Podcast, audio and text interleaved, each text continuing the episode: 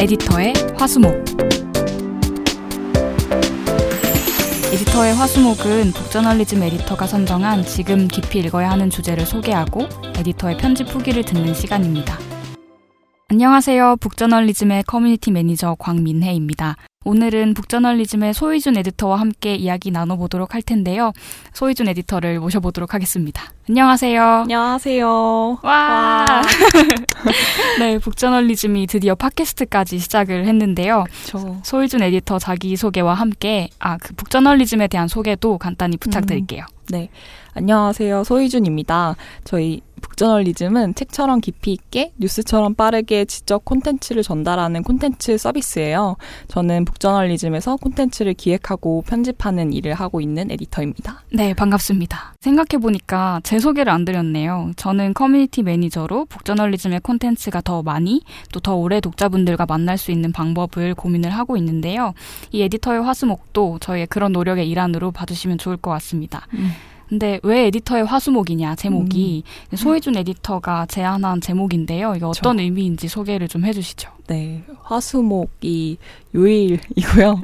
화요일, 수요일, 목요일이 사실 저희 에디터가 제일 바쁜 시간이에요. 그래서 에디터들이 좀 제일 아이디어도 많고 되게 활발하게 일하고 있을 때 이제 여러분을 만나가지고 북저널리즘 콘텐츠도 소개해드리고 또 에디터가 하는 일도 같이 이야기해드리겠다는 그런 의미입니다. 네, 아주 기대가 됩니다.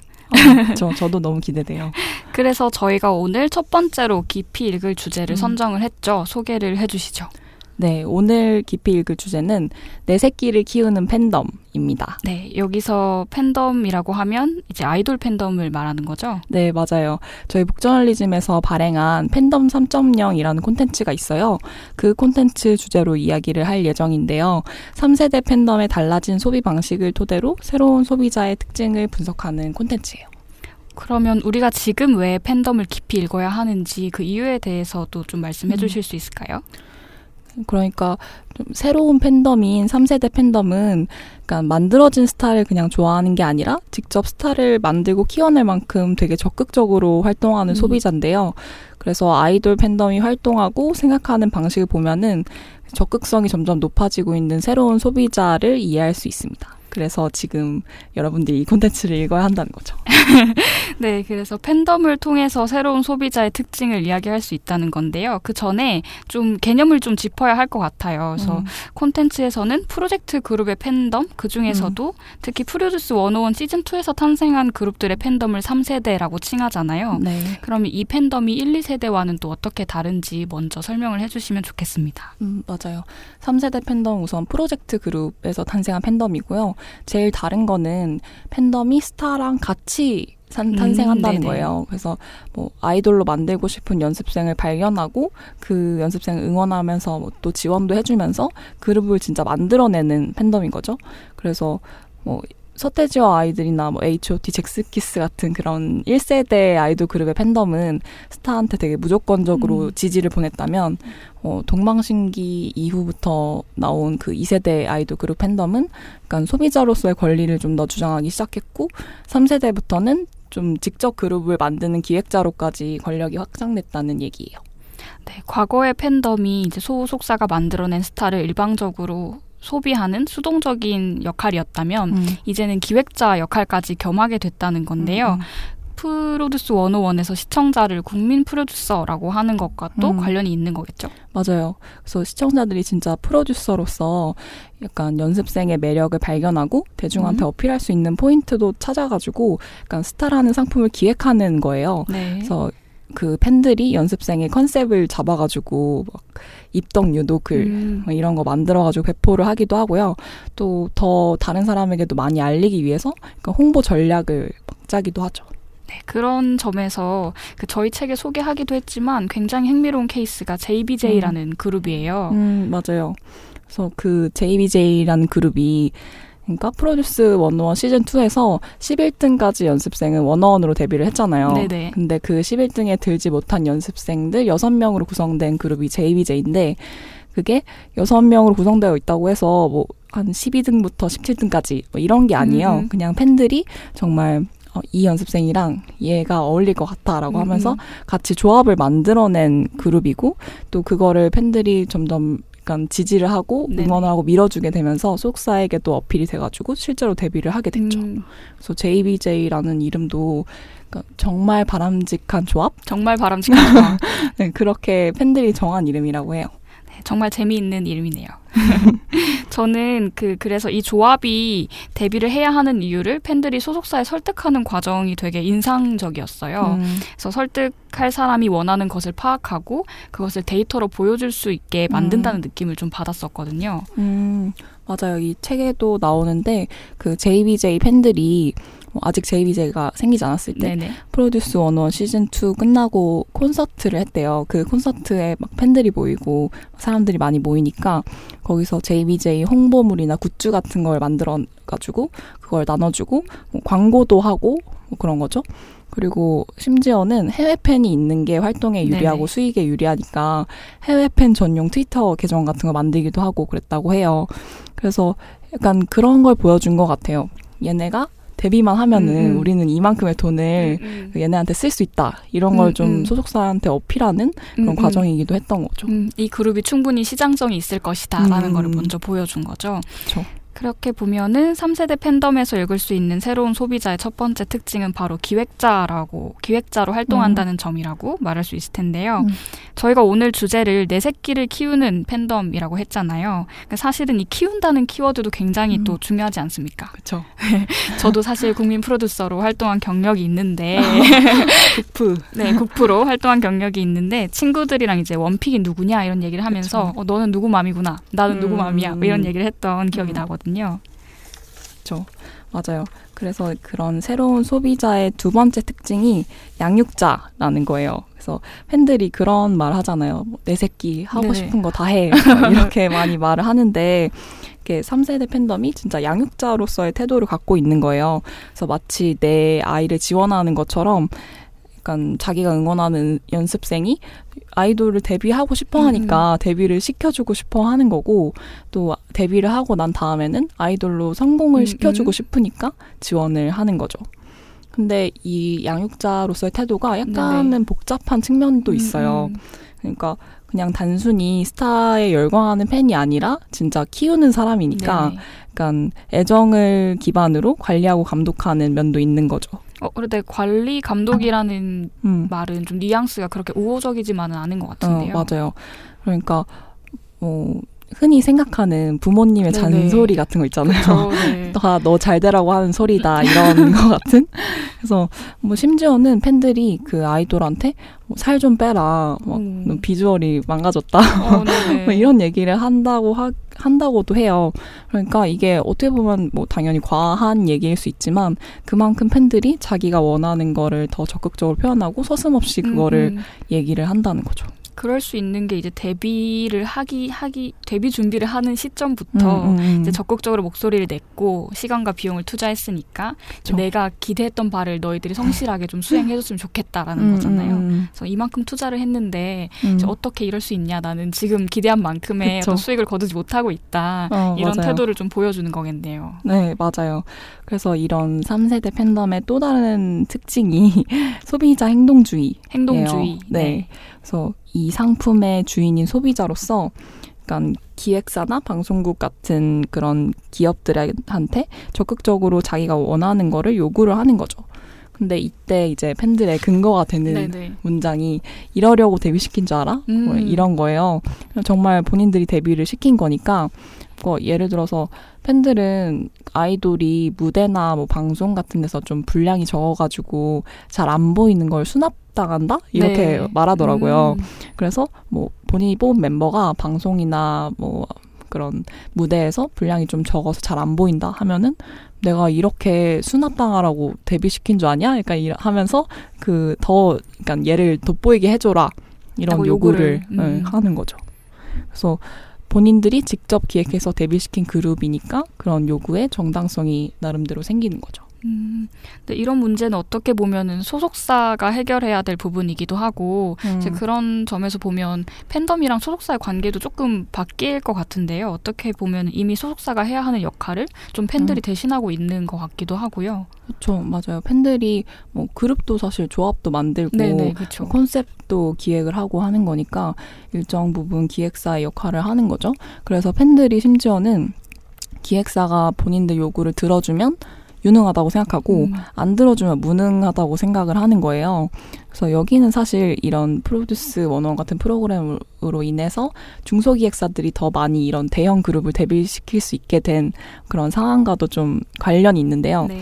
그러니까 대형하고 중소기획사 사이에 사실 기획력의 차이가 있잖아요. 그래서 특히 좀 중소기획사인 경우에 팬들이 그러니까 이, 이 기획사가 가수 관리하는 법을 잘 모른다? 음, 음, 노하우가 없어서. 네, 네, 그렇게 생각을 하는 거예요. 그래서 본인들이 다른 대형 기획사 팬지를 하면서 뭐 음, 음. 알고 있는 노하우를 좀 알려준다고 네네. 생각하기도 하는 거죠. 음, 약간 이렇게 볼 수도 있겠네요. 소속사가 이제 방송사의 오디션 프로그램을 이용을 해서 음, 좀 음. 연습생을 키우는데 드는 비용이나 시간 같은 것들을 크게 절약을 음. 하고 음. 또 아이돌을 기획하는데 드는 어떤 기획력이나 아이디어는 팬들한테서 얻고 네. 있다라고 정리해 볼 수도 있을 것 같은데요. 맞아요. 네, 그런 점에서 보면 이제 새로운 소비자는 단순히 뭔가 적극적인 활동을 하는 것 이상으로 산업을 음. 바꾸고 있는 사람이 되고 있는 것 같습니다.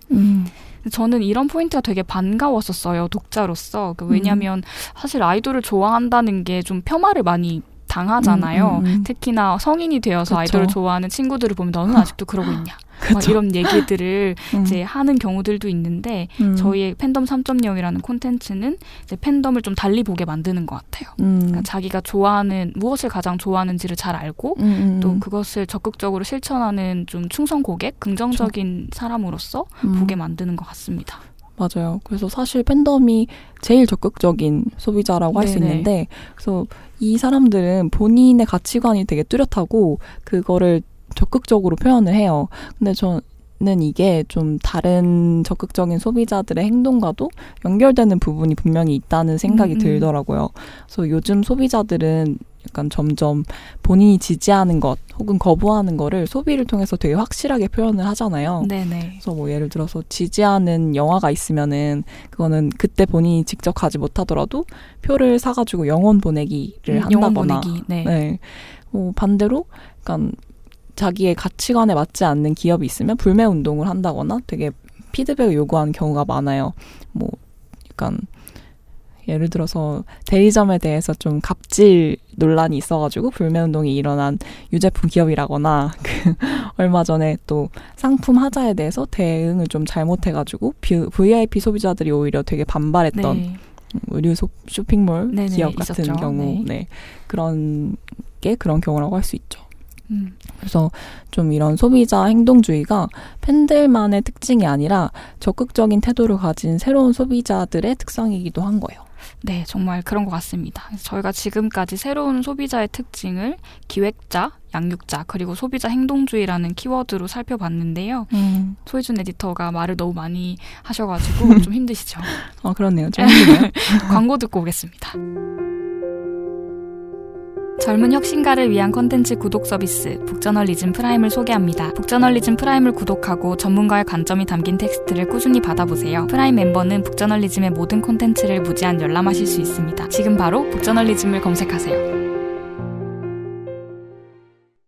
아, 벌써 광고가 들어왔는데요? 아, 역시 북저널리즘. 떡잎부터 다르네. 아주 뻔뻔하시네요. 네. 저는 왜 계속 말을 하고 있는 것 같죠? 그러면 이어서 네, 음. 팬덤 3.0 컨텐츠를 편집한 에디터로서의 후기를 좀 음. 들어보도록 하겠습니다. 네. 이 아이템을 어떻게 발견하게 되셨나요? 아, 네, 제가 뭐 워낙에 프로젝트 그룹의 팬덤 현상에는 음. 어느 정도 뭐 관심을 갖고 어, 지켜보고 네네. 있었어요. 뭐 프로듀스 101의 시청자이기도 했고 근데 이 콘텐츠 기획을 시작한 거는 올해 초에 그 원어원이 마지막 콘서트를 딱 했을 때 그때쯤이었어요. 그래서 그때 좀 유독 궁금한 게 생기더라고요. 어차피 사실 이렇게 마지막이 정해져 음, 있고 음, 활동 기간이 정해져 음, 있고 해체할 그룹인 걸 알면서도 되게 열정적으로 활동을 음, 음. 팬분들이 하시니까 어, 어떻게 그렇게 열정을 쏟을 수 있을까 이런 게 뭐 궁금하기도 했고요. 근데 그러던 중에 이제 3세대 팬덤 문화를 연구한 논문을 발견을 하게 됐어요. 그래서 이 저자분이 거의 20명 정도의 팬들을 음. 직접 만나가지고 심층 인터뷰도 하고 이 팬들의 온라인 커뮤니티도 참여 관찰을 되게 오래 하면서 작성한 음. 논문이라 가지고 그러니까 이런 팬덤 연구, 이 3세대 팬덤의 특성을 보여주는 면에서는 되게 음. 전문성이 있는 콘텐츠라고 저는 생각을 했고요. 또 약간 이런 팬들의 활동 방식이 그냥 팬 얘기만이 네네. 아니라 소비자 이야기로도 아까 음, 말씀드린 음. 것처럼 확장이 될 수 있다고 생각을 했어요. 음. 근데 사실 아이돌 팬덤 문화가 아는 사람은 음. 아주 잘 알지만 또 모르는 사람은 정말 하나도 모르잖아요. 근데 음. 이 팬덤을 통해서 새로운 소비자 특징을 보여주려고 하면 이 팬덤의 문화가 사실 그들만의 세계가 아니라는 점을 음, 음. 설득 있게 보여주는 게 되게 음. 중요했을 것 같은데요. 또 그런 측면에서 좀 편집 과정에서 중점을 둔 부분이 무엇이었나요? 팬덤만의 이야기로 읽히지 않게 하는 게 좀 중요했던 것 같아요. 근데 저는 그러려면은 오히려 이 팬덤이 활동하는 방식을 제대로 좀 알려줘야 음. 한다고 생각을 했어요. 그래야 이제 독자분들이 거기에서 좀 독특한 점도 발견을 하고 다른 데에도 음. 적용해 볼 수 있는 어떤 뭐 실마리를 얻을 수 있, 있으실 것 같더라고요. 그래서 제가 좀 제안을 해가지고 넣었던 게 첫 챕터 네. 좀 뒤편에 팬덤 용어 사전이라는 게 어, 있어요. 네네. 너무 재밌어요. 그렇죠. 그래서 약간 이게 팬덤 얘기다 보니까 되게 본문에 팬들이 사용하는 단어가 되게 자주 나와요. 팬들 인터뷰도 나오고 하니까. 근데 그 단어 설명들 자체가 사실 좀 재밌는 부분이 많더라고요. 음, 음. 그래서 그냥 그 단어 설명만 봐도 이 팬덤이 어떻게 활동하는지 알 수 있기도 하고 그래가지고 팬덤의 특징이 본격적으로 뒤에 챕터들에 나오기 전에 이런 용어 설명이 나오면은 좀 약간 먼저 팬덤 특징도 엿볼 수 있고 뒤에 부분도 음. 음. 이해가 더 잘 되겠다 해서 그 부분에 넣었습니다. 그럼 저희 좀 하나만 아, 살펴보면 그 좋을 것 같은데요. 좀 대표적인 거, 네, 소개해줄 만한 거 있을까요? 아, 거기에 맞아 스밍단. 어, 스밍단. 응, 스밍단이라는 게 있어요. 스밍단 아시나요? 어, 저는 알지만 설명을 해주시죠. 그렇죠. 스밍단에서 스밍이 스트리밍이에요. 음. 그래서 아이돌 노래를 스트리밍하는 분들인 건데, 그러니까 그 주요 음원 사이트들의 그 차트가 있잖아요. 음원 순위 차트. 거기에 차트에 좀 위쪽에 올라가면은 네네. 되게 많은 분들이 들을 수도 있고 그게 음악 방송 프로그램의 순위 집계에도 반영이 돼요. 음, 그래서 팬들은 그 차트인을 시키는 걸 되게 중요하게 음, 음. 생각을 한다고 하는데 그래서 그런 차트 진입을 도우는 총공 팀이라는 게 있대요. 여기서 총공은 총공격 할 때 총공 아, 네네네 맞아요. 음. 총공격하는 팀인데 그 총공격 팀 안에서 특히 집중적으로 스트리밍을 담당하는 분들이 스밍단인 음. 거예요. 그러니까 이게 음원 사이트가 한 시간에 같은 노래를 뭐 10번 스트리밍 네네. 한다고 해서 그게 다 반영되는 게 아니고 음. 한 아이디당 한 시간에 보통 한 번?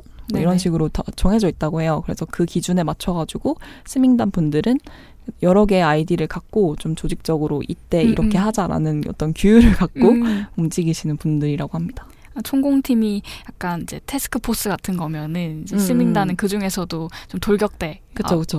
가까운 거는. 그쵸. 직접 그렇게 공격하는 분들. 그러니까 이런 게 좀 팬들이 뭐 스타를 지원한다 이런 게 그냥 뭐 마음으로 막 잘 됐으면 좋겠어 이런 음, 게 아니라 음. 진짜로 조직적으로 움직이고 활동을 한다는 거를 보여주는 그냥 용어인 거죠. 용어 음, 자체가. 재밌죠. 재밌죠. 그 신윤희 저자께서 약 1년 동안 팬들을 심층 인터뷰를 했다고 들었는데요. 그러니까 사실 이 방대한 연구 결과를 콘텐츠로 음. 기획을 하고 편집을 할 때에는 이 연구 결과물에서 어떤 부분을 좀 취사 선택할 것인가가 어려운 분이란 어려운 부분이라는 좀 생각이 들었어요. 그래서 음. 그런 면에 있어서는 저자분과 어떤 얘기들을 좀 주고 받았는지 알려주시면 좋을 것 같습니다. 음, 맞아요. 그래서 이 편집을 하는 과정에서 독자 입장에서 중요한 거랑 독자 입장에서 별로 중요하지 않은 거를 잘 골라내야 음, 음. 되는데요. 그래서 어떨 때는 이 저자분은 이 분야를 너무 잘 아시니까 어, 음, 되게 당연해가지고 당연히 안 넣었던 음, 음. 부분을 제가 넣자고 하기도 하고요. 그런 게 딱 그 아까 말씀드린 팬덤 용어 사전 음. 같은 경우인 거죠. 그리고 반대로 연구에서는 좀 중요해서 자세하게 다뤘는데 이게 콘텐츠로 만드는 과정에서는 별로 독자에게는 중요하지 않은 부분이라 생략을 하기도 해요. 그래서 예를 들어서 연구를 할 때는 1, 2, 3세대가 다르다라고 말하려면 네네. 그 어떤 부분에서 다르냐라는 네네. 요건을 되게 세밀하게 파악을 하는 게 중요하잖아요. 그래서 뭐 나이대가 어떻게 다르고 스타와의 관계가 어떻게 다르고 활동이 어떻게 다르고 이런 그 요건들을 분리하는 그런 부분에 되게 많은 서술이 할애가 되어 있었어요.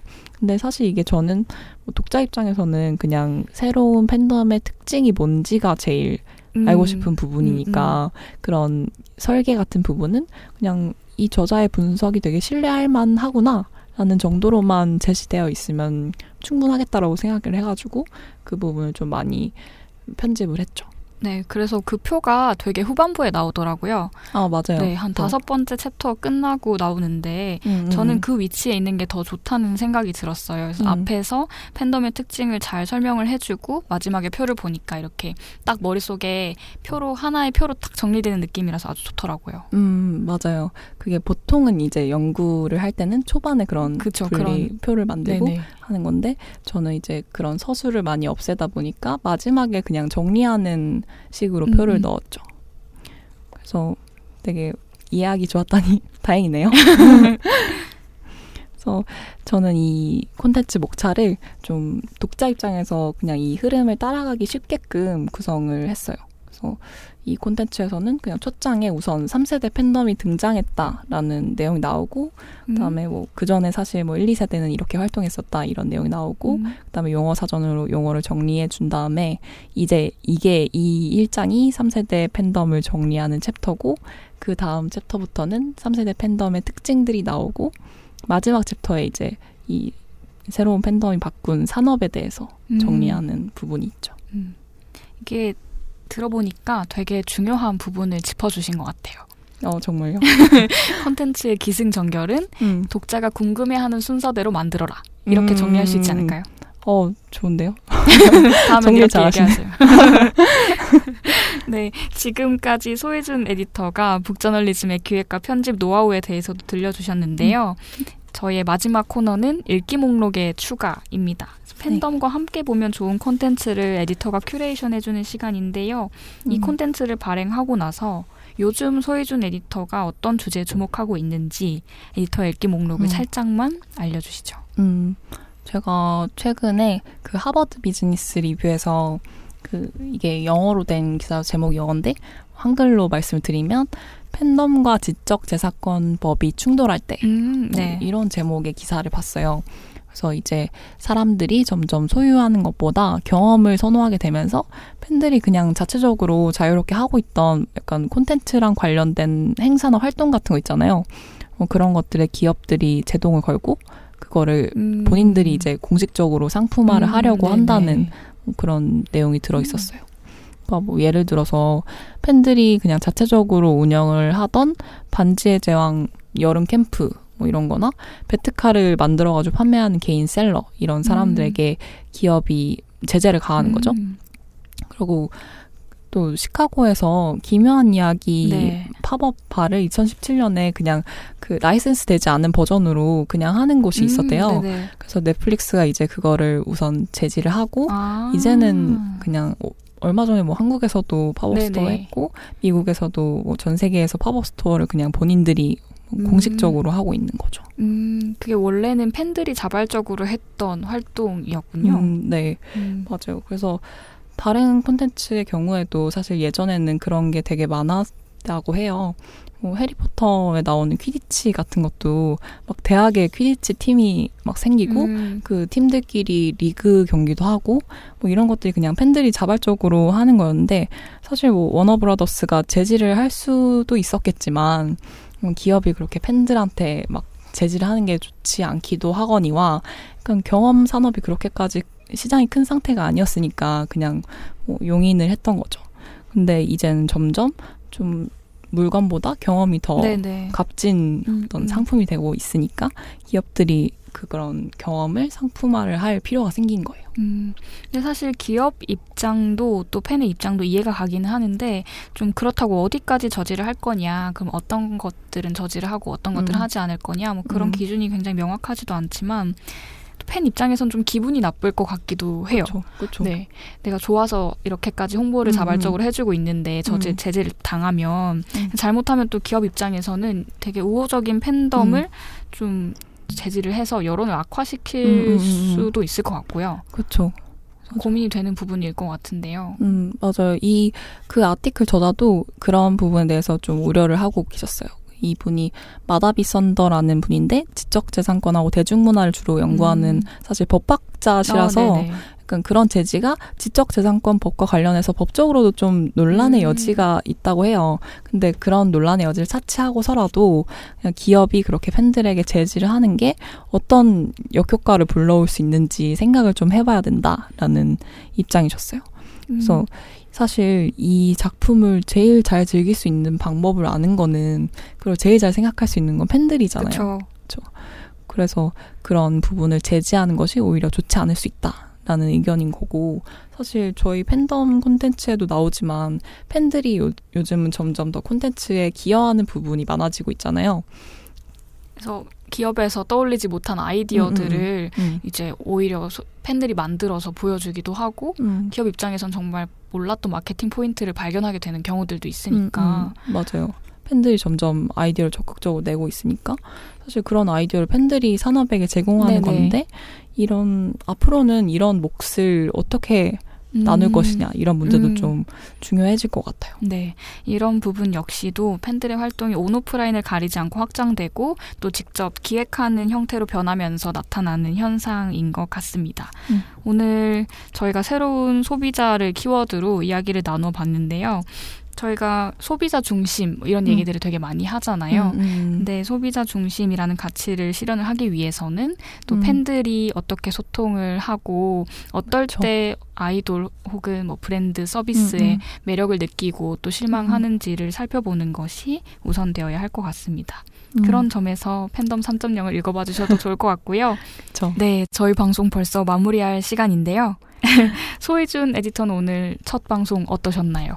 아, 네, 오늘 어, 사실 하기 전에는 어떻게 해야 되나 좀 걱정을 했었는데 네. 어, 우리 정리를 너무 잘하시는 광민의 광민의 매니저 덕분에 아, 너무 편하게 얘기를 할 수 있었던 것 같아요.